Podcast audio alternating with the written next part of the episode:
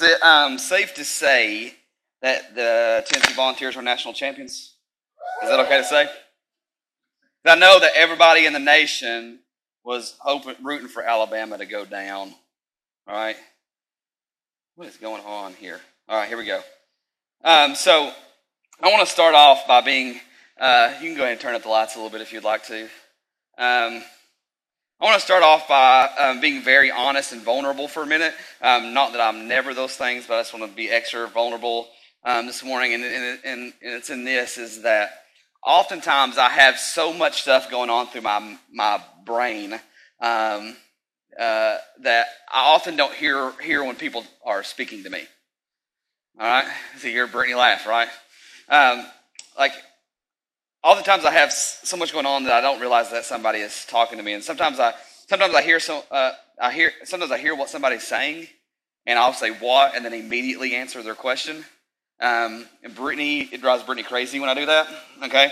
Um, uh, she's like, "Why do you even say what if you know the answer?" It's just because I have I'm processing processing so much in my brain that I just it's like a brain can't catch up, you know. And um, but oftentimes my, it happens with my kids too. They'll be talking to me, like even Zane sometimes will go, "I'm dying, I'm dying, I'm dying," just to see if uh, if you can get my attention. Or a lyrical say something to the fact of the fact the fact of um, do you even hear me? And then I know that they're speaking to me, right? Um, and it's not, I'm not ignoring them. It's just I, I have so much going on up here that I, I get distracted sometimes in life. And um, but one of the thoughts about God that absolutely amazes me is this idea.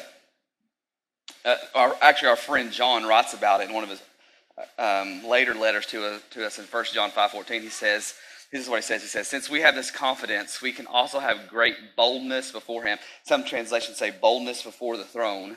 For, for if we ask anything agreeable to his will, he will hear us. That he will hear us. And, and our friend Peter would write to us this in 1 Peter. He would say this The eyes of the Lord watch all over those who, are, who do right, and his ears are open to their prayers.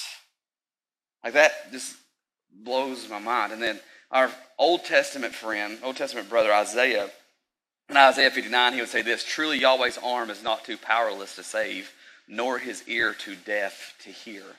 The idea, the idea that we serve a God who hears us when we pray, that listens to us when we speak.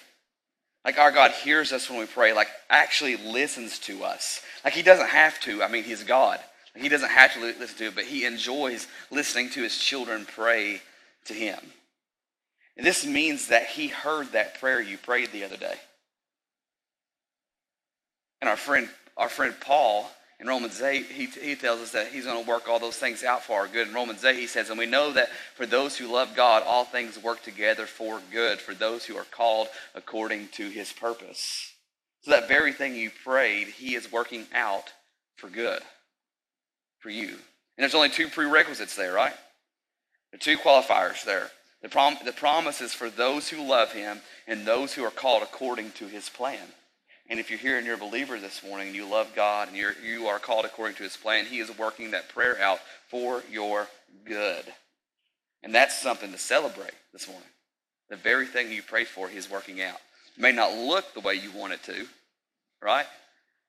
But it's always for your good on how it works. But there's Something else that kind of that kind of amazes me a little bit. Um, as I was reading this, there's something else that amazes me about God. And not only does Christ hear your prayers, but did you know He prays for you? Like He prays for you. See, our friend Paul also tells us in Romans 8:34, he says, "Who is to condemn? Christ Jesus is the one who died.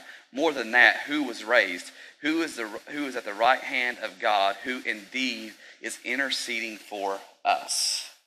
Who is interceding for us. There's, I'm gonna, I brought my uh, actual physical Bible here because I want to I want to read this to you out of this translation. Like I love the way this translation says it. Let me get to it right here real quick. It'd probably been good if I like marked it before I came up here and you wouldn't have to sit there and wait on me. But in the Passion Translation, it says it like this Who then is left to condemn us?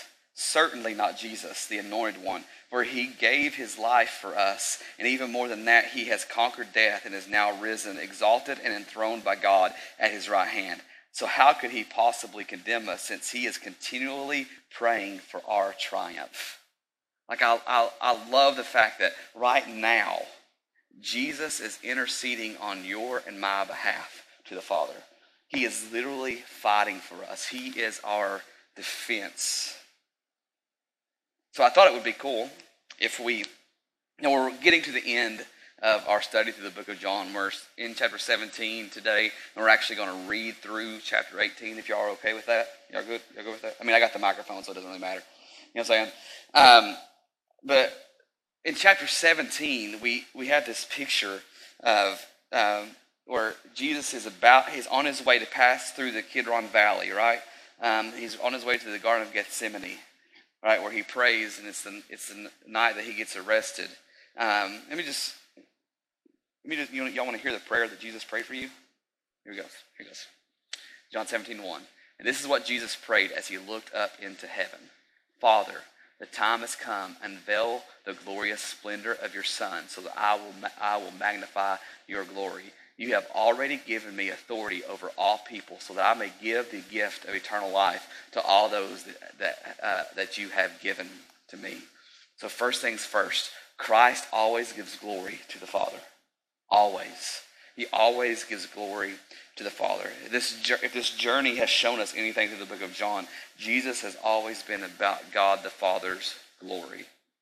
Whatever he does, he brings glory to the Father and not us. He tells us it's not about our glory, but, for his. So we can say it like this. And we take a deep breath. The world is not about you. Period. The world is not about you. The world is not about you. Christ in his prayer will state here in a little bit that we would we would that, pray that we would live with the same passion that he does. And that is as we glorify the Son, we glorify the Father. Right? And here's the second thing is that Christ prays for our eternity. Like he prayed for your salvation. He prayed for your eternity. Like this, will make more sense here in a second, but this prayer, it's this prayer for how we walk today, right? That we'll see here in a second that eternity isn't just a place; it's who, it's it's a person. It's found in who we are, and it begs us to ask this question: Are you living with eternity in mind? Is how you living today, how you live tomorrow, how you live on Tuesday? Are you living with the idea of eternity at mind? Let me let me show you. John 17, 2 goes on to say, You have already given me authority over all people so that I may give the gift of, of eternal life to all those that, that you have given me. Eternal life is this. You want to know what eternal life is? Here it is. Eternal life means to know and experience you as the only true God and to know and experience Jesus Christ as the Son whom you have sent. So this tells us that eternity isn't found in a place or a time frame but it's found in the persons of the Trinity Christ the Son, God the Father, and God the Father and the Holy Spirit, which means eternity is the present. If you are a believer, your eternity is present. You belong to Christ, which means this should change the way you walk, how you live, how you breathe, how you interact with people, knowing that your eternity is now, not just something that's in the future. Your eternity is now. It, it, it, it, should change the way you walk and talk. It should, it should give us boldness to face today. See, I heard this other preacher say it this way this week: is too many of us walk um, walk so much in fear of a big devil that our God is small. What if we start living our life as if God is big and we're fighting a little wimpy devil instead? We approach the day. We approach the day with boldness because we are living in eternity. Like we say like this. I often say like this. We don't fight for victory. We fight from victory because he's already won. You with me? Read Revelation. Right? At the end of the day, we win, no matter how hard this life gets. But he goes on to say this. This is goes on. This is goes on in this prayer. I have glorified you on the earth by faithfully doing everything you've told me to do. Remember, this is Jesus praying. So, my Father, restore me back to the glory that we shared together when we were face to face before the universe was created. And this is just kind of a side note. Um, this isn't really part of the sermon, um, but I did put this in here because I just wanted to make the point because I know a lot of y'all have people who knock on your doors with a different gospel. Okay? So, to all my Jehovah Witness friends out there who believe that Jesus was just a reincarnated Michael the archangel, because they believe Jesus is just Michael the archangel reincarnated to come to earth. So, they believe he was a created being. Um, even Jesus said here in his prayer that he shared or had the same glory as the Father, which means he was there before creation. So, if he was there before creation, he couldn't be a created being for creation. Okay, anyways. So, if you ever want to just, those people come knock on your door, they're from Kingdom Hall Jehovah Witnesses, you can bring Jesus' prayer up here and say, why did Jesus pray that he, that he get brought back to the same glory he had before creation? You with me? So that's just a little side note, little nugget for you. All right? He goes on to say this Father, I have manifested who you really are, and I have revealed to you that uh, I have revealed you to the men and the women that you have that you gave me. They were yours, and you gave them to me, and they have fastened your word firmly in their hearts. And now at last they know that everything I have is a gift from you. And the very words you, you gave, gave to me to speak, I have passed on to them. They have received your word and carry them in their hearts. They are convinced that I have come from your presence, and they have fully believed that you sent me to represent you. So, with deep love, I love that. So, with deep love, I pray for my disciples. I'm not asking on behalf of, of the unbelieving world, but for those who belong to you, those you have given me. For all who belong to me now belong to you, and all who belong to you now belong to me as well. And my glory is revealed through their surrendered lives. The next thing he prays for is that Christ prays you have a surrendered life. A surrendered life. Romans 12, 1, our friend Paul wrote this. He said, Beloved friends, what should, what should be our, perp, our, our proper response to God's marvelous mercies? I encourage you to surrender yourselves to God, to be his sa- sacred, living sacrifices, and live in holiness and experiencing all that, all that delights his heart. For this becomes your genuine expression of worship. You want to know what worship is? It's a surrendered life. It's not about raising hands. It's not about shouting. It's not about It's about living a surrendered life. Is your life surrendered to Christ? Are you living a life of surrender? Stop imitating the idols and opinions of the culture around you, but be inwardly transformed by the Holy Spirit through a total reformation of how you think. This will empower you to discern God's will as you live a beautiful life, satisfying and perfect in His eyes. And then later in 2 Corinthians, Paul would say this. He would say, Now, if anyone is enfolded or if anyone is, is surrendered into Christ, he has become an entirely new person, which means you're going to, surrendered life, you're going to live differently than what you did before and what everybody else is around you. All that is related to the old order has vanished. Behold, everything is fresh and new. So, surrendered life should make you look a little different than everybody else around you. All right?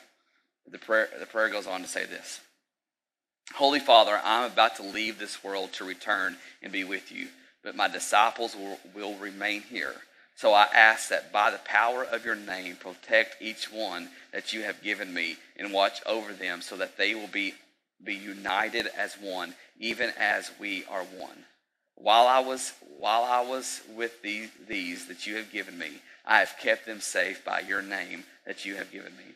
Not one of them was lost except the one that was destined to be lost so that the scripture would be fulfilled. So he he doesn't Did I skip a verse? No, no, no. We're good. Yeah, no, we're good. All right. So right off the bat, right here, Jesus prays for our eternal security. Jesus prays for our eternal security.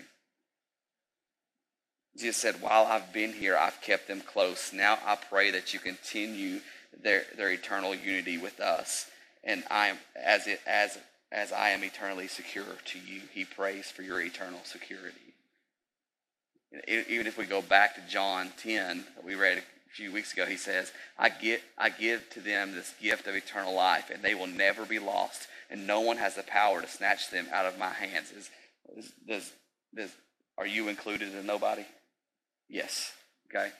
My Father, in John 10 29 says, My Father who has given them to me as his gift is the, is the mightiest of all, and no one has the power to snatch them from my Father's hands. Paul would tell us in Romans 8:38, he says, "So now I live with this confidence that there is nothing in the universe with the power to separate us from God's love. I'm convinced that his love will triumph over death, life's troubles, fallen angels, dark and dark or dark rulers in the heavens. There is nothing in our present or future circumstances that can weaken his love."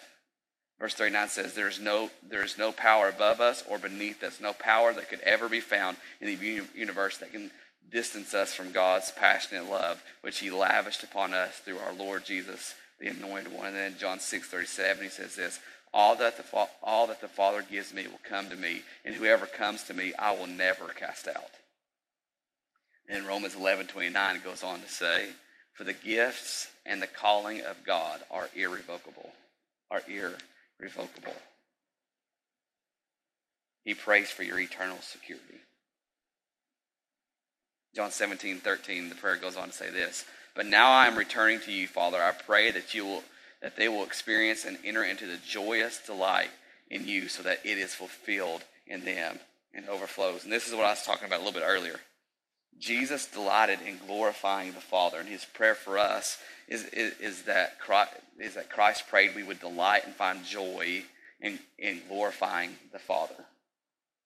That that's what this life is about. It's not about us. It's not about anyone else. It's about glorifying Him and how we live, how we work wonders, and how we believe. But as we do this, as we do this, listen to what his prayer says. He says, I have given them your message, that it is why the unbelieving world hates them for their allegiance is no longer to this world because I am not of this world. I'm not asking that you remove them from the world, but I ask that you that you guard their hearts from evil, for they no longer belong to this world any more than I do. Your world, your word is truth, so make them holy by your truth. I have commissioned them to represent me just as you commissioned me to represent you.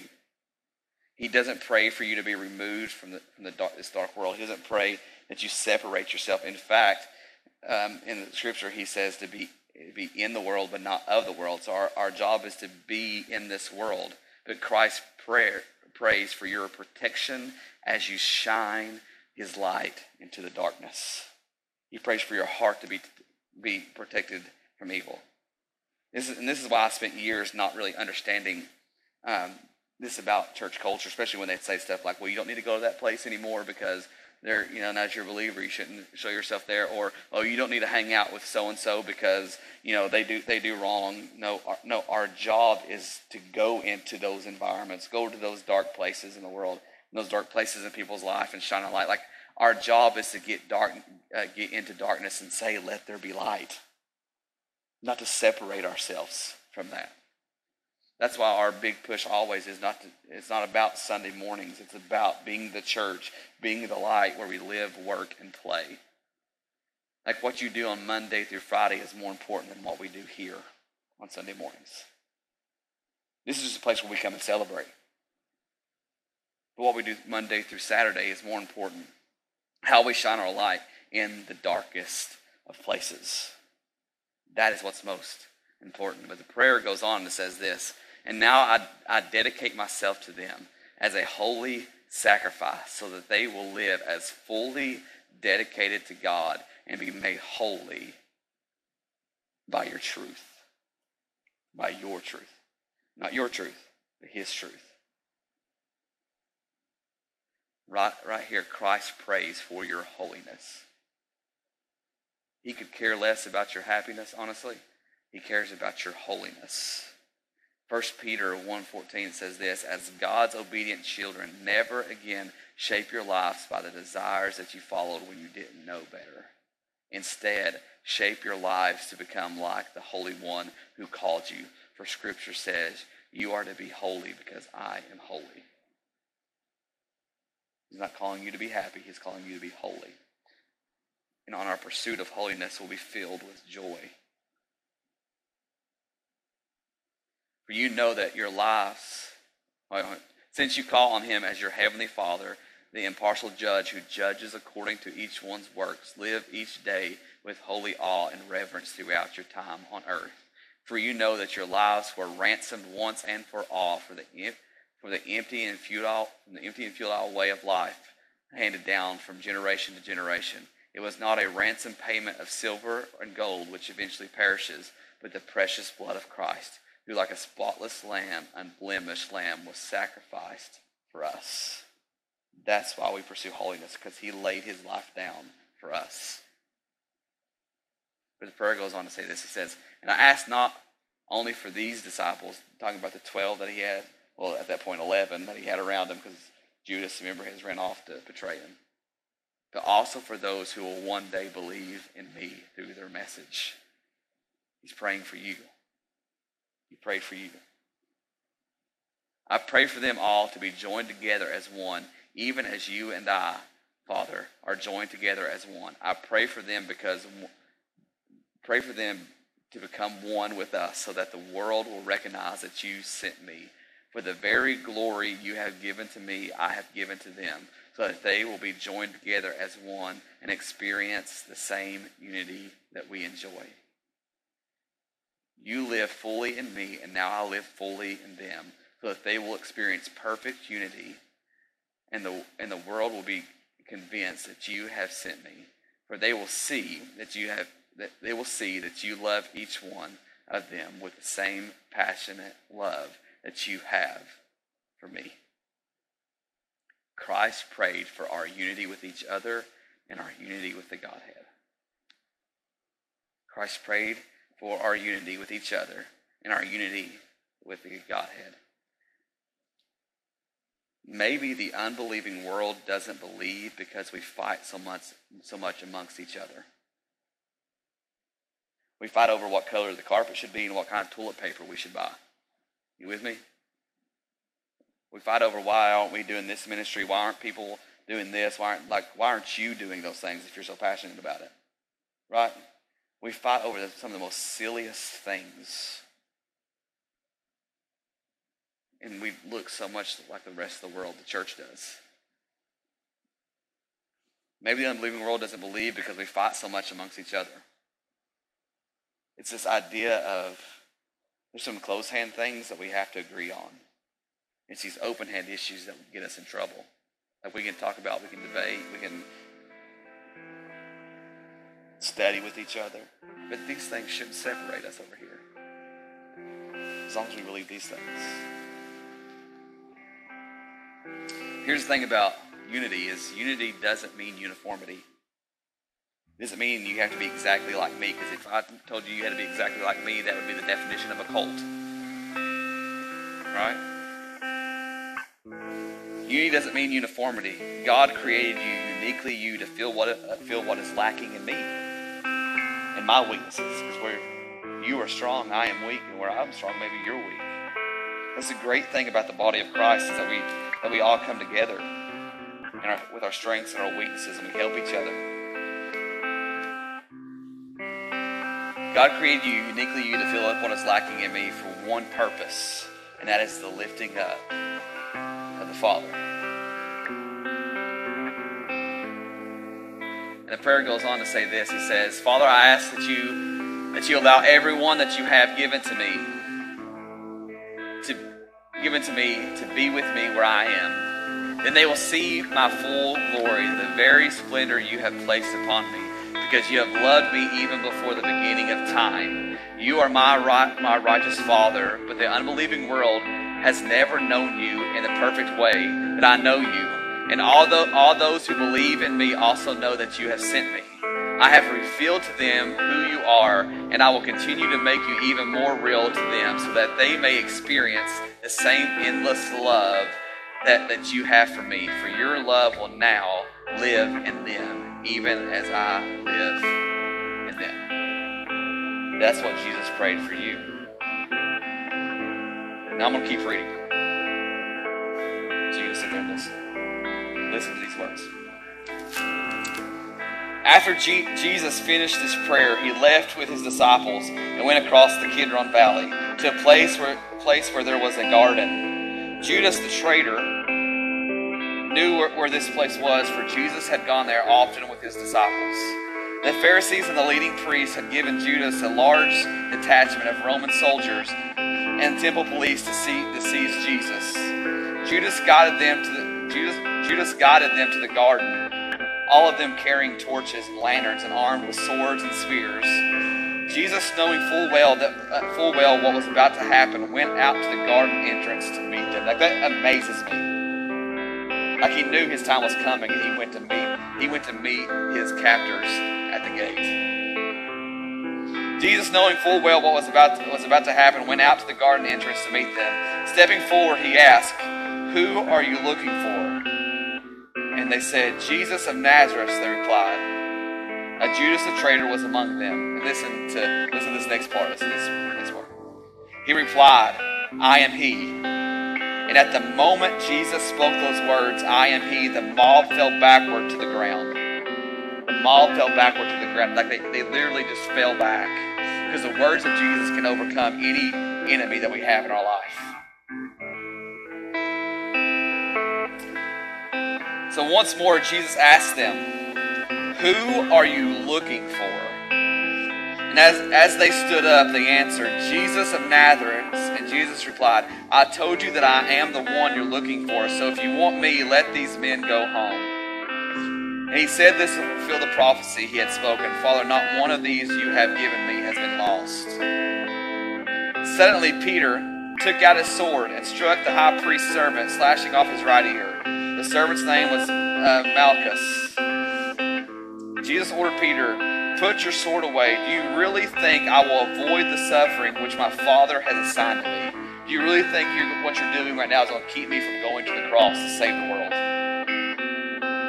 If you look at another gospel, it actually says that Jesus picks up the ear and places it back on the, on the soldier's on the soldier's head. So then the soldiers, soldiers and their and their captain, along with the Jewish officers, seized Jesus and tied him up.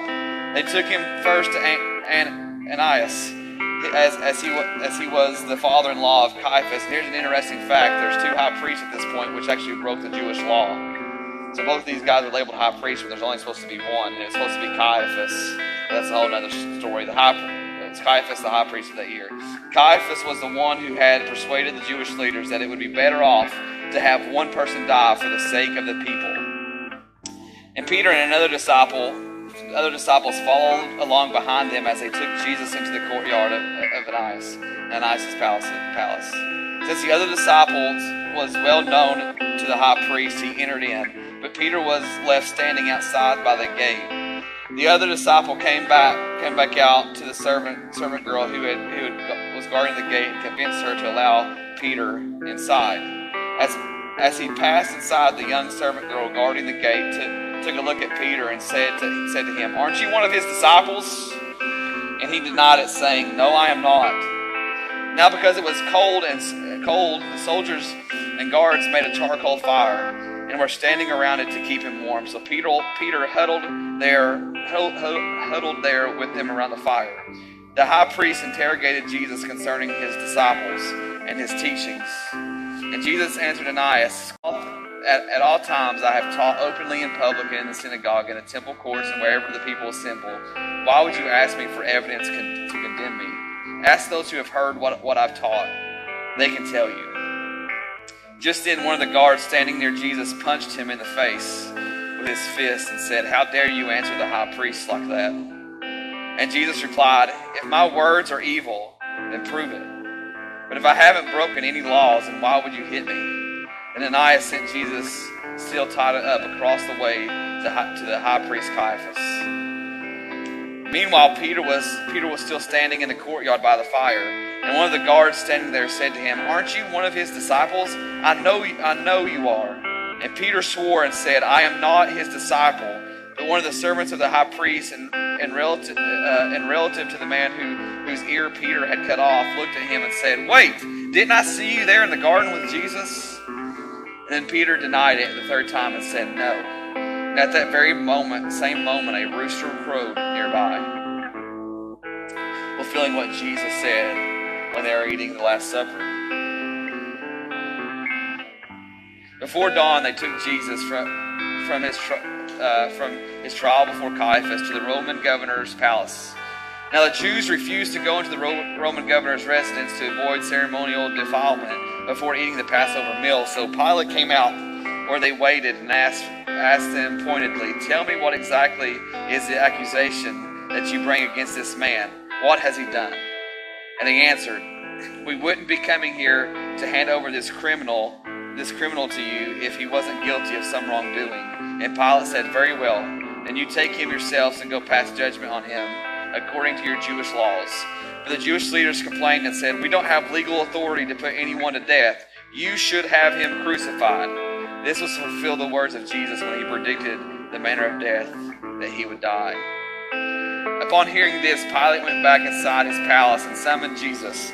Looking him over, Pilate asked him, Are you really the king of the Jews? And Jesus replied, Are you asking because you really want to know? Or are you only asking because others have said it about me? And Pilate responded, Only a Jew would care about this. Do I look like a Jew?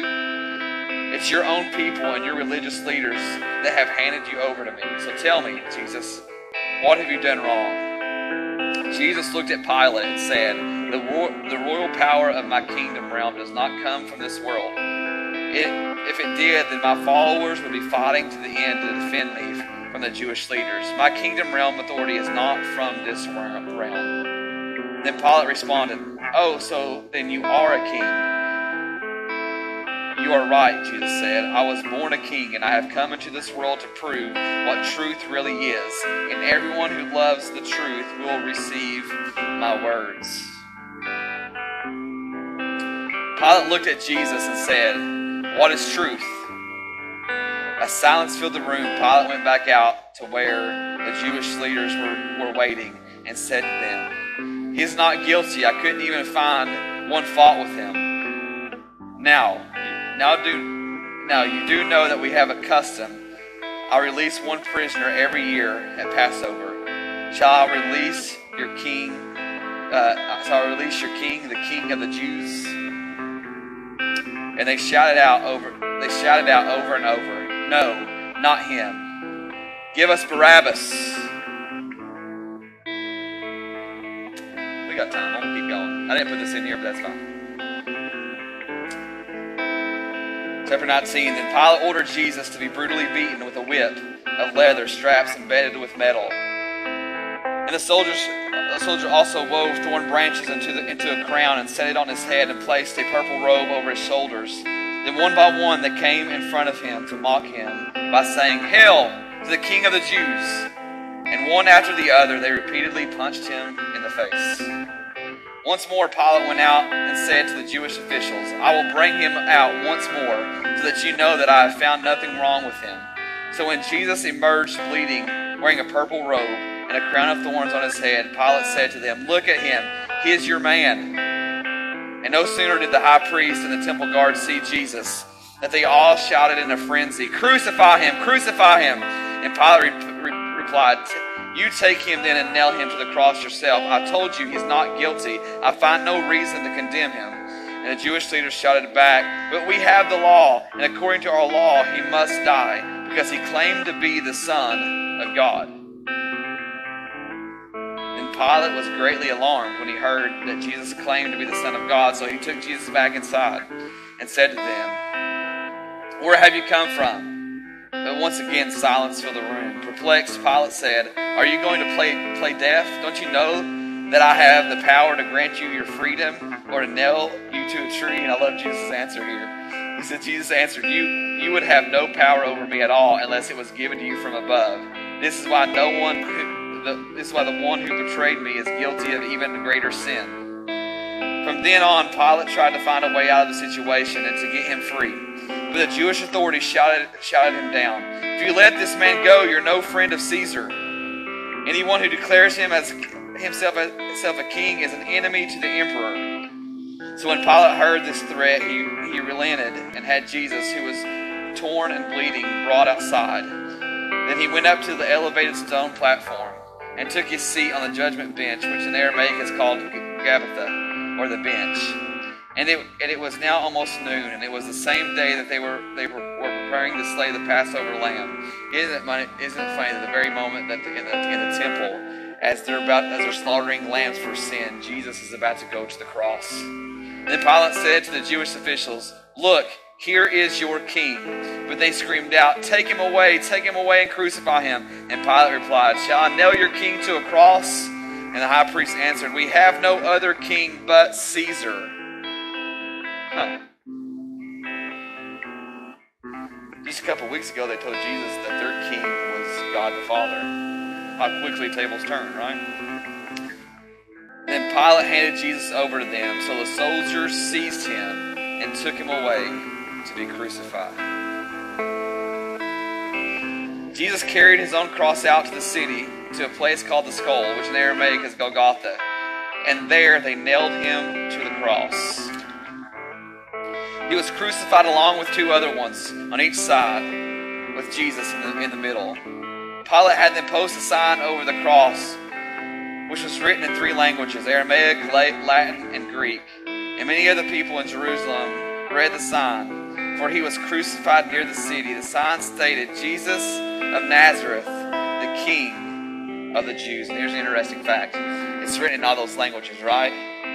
Aramaic, Latin, Greek. If you look at the first letter of all those words, it's YH. It's YHWH. So the very sign that above his head proclaimed him to be God. Craziness. The chief priest of the Jews said to Pilate, You must change the sign. Don't let it say King of the Jews, but rather he claimed to be the King of the Jews. And Pilate responded, What, about, what I have written will remain. Now, when the soldiers crucified Jesus, they divided up his clothes into, into four shares, one for each of them. But his tunic was seamless, woven from the top to the bottom as a single garment. So the soldiers said to each other, Don't tear it. Let's throw the dice to see who gets it. The soldiers did all this, not knowing they fulfilled the scripture that says, They divided my garments among them and gambled for my clothing. Mary, Jesus' mother, was standing next to, the, next to his cross, along with Mary's sister Mary uh, sister, Mary, the wife of, of Cleopas, and Mary Magdalene. So when Jesus looked down and saw the disciples he loved standing with her, he said, Mother. So while Jesus was hanging on the cross, his thought wasn't on his pain, but on his mama. Mother, look, John will be your son, will be a son to you. Then he said to John, Look, she will be a mother to you. From, the, from that day on, John accepted Mary into his home as one of his own family. So the, while he's on the cross, he thought of his mom. How is she going to be taken care of the rest of her living days? He, his mind wasn't on his own welfare, but on ours. Jesus knew that his mission was accomplished, and, and to fulfill the scripture, Jesus said, I am thirsty. A jar of sour wine was sitting nearby, so they soaked a sponge with it and put it, put it, put it on a stalk of, of hyssop and raised it to his lips. When he had, when he had sipped sour wine, he said, it is finished. Tetelestai, which means it's complete. There's nothing else needed for the forgiveness of sin. He said, It is finished, my bride. Then he bowed his head and surrendered his spirit to God. The Jewish leaders did, did not want the body of the victims to remain on the cross to the next day, since it was a day of preparation for every important for, for a very important Sabbath. So they asked Pilate's permission to have the victims' legs broken to hasten their death, and their bodies taken down before the sunset. So the soldiers broke the legs of the two men who were nailed there. But when they came to Jesus, they realized that he had already died. So they decided not to break his legs. But one of the soldiers took a spear and pierced Jesus' side, uh, side, and blood and water gushed out. I, John, do testify to, to, to the certainty of what took place, and I write this truth so that you might also believe. For all these things happened to fulfill the prophecies of the scriptures. No one, no one of his bones will be broken, and they will gaze on the one they have pierced.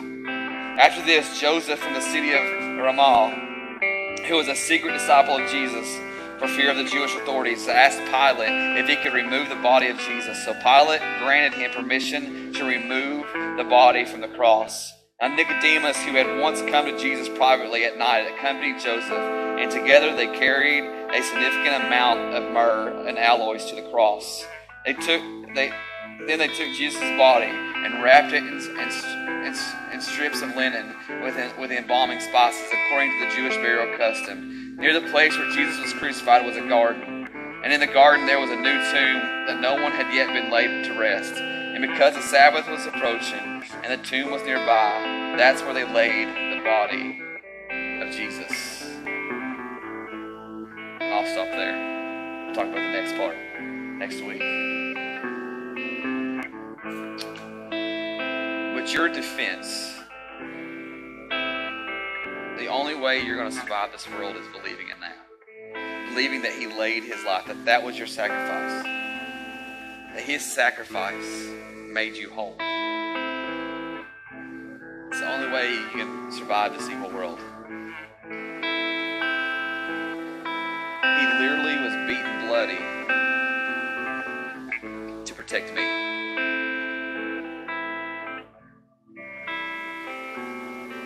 Someone who did, didn't deserve it. In fact, if you knew half of my story, you'd be like, I can't believe that dude's standing on the stage right now. He literally laid his life down for me. He laid his life down for you as a living sacrifice so that you can be a living sacrifice protected in this world against the evil one.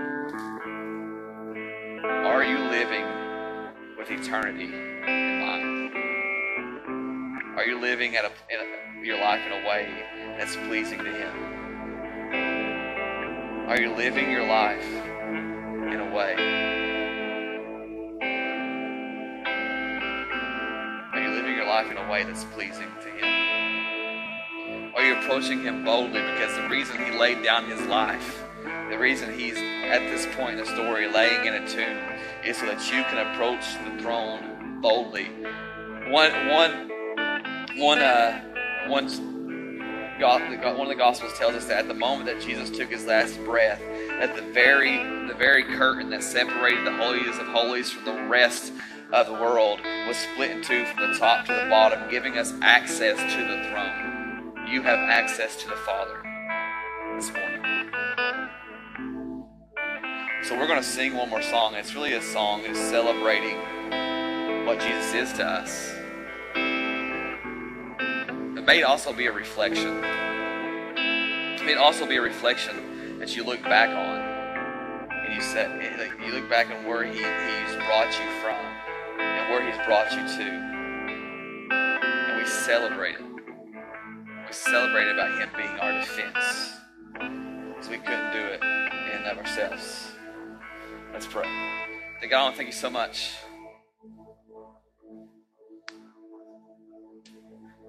For being a God that not only listens to our prayers,